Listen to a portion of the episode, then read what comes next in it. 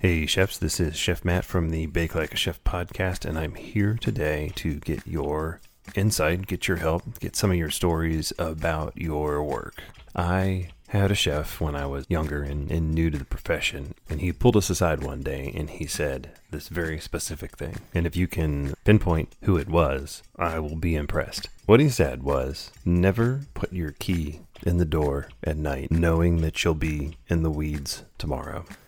And the thought is that working in this profession, there are a lot of things that can go wrong. And in many ways, your success as a chef is not only your ability to do things correctly when everything is moving perfectly, but your ability to adapt on the fly and make things happen. Part of that is setting yourself up for success. Leaving the kitchen at night knowing you have an unrealistic amount of work tomorrow, or that you will be struggling, barely treading water when you get into the kitchen the next day, is setting yourself up for failure, knowing that something else major could go wrong and that you'll have to deal with your backlog of work and this new thing at the same time. Um, and it was very solid advice. And what I'd like to hear from you is your story that relates to this saying, because I'd like to share them with the Bake Like a Chef audience, because there's a lot of really great experience out there. And I think good stories about either being prepared or uh, others' failures that we can learn from,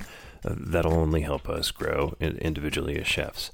I've set up a page on the website, bakelikeachef.com slash in the weeds. There'll be a recorder there and it'll give you about 90 seconds. So, you know, just set it up. This is the quick situation. This is what went through my head. This is how I addressed it. This is what went right or this is what went wrong. Um, 90 seconds is a fairly long amount of time when you're in it.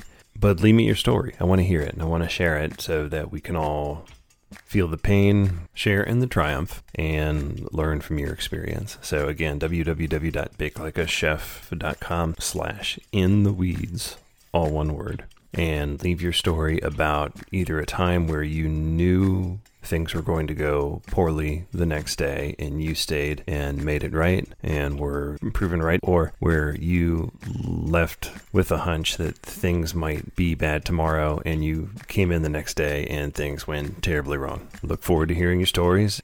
We'll catch you later.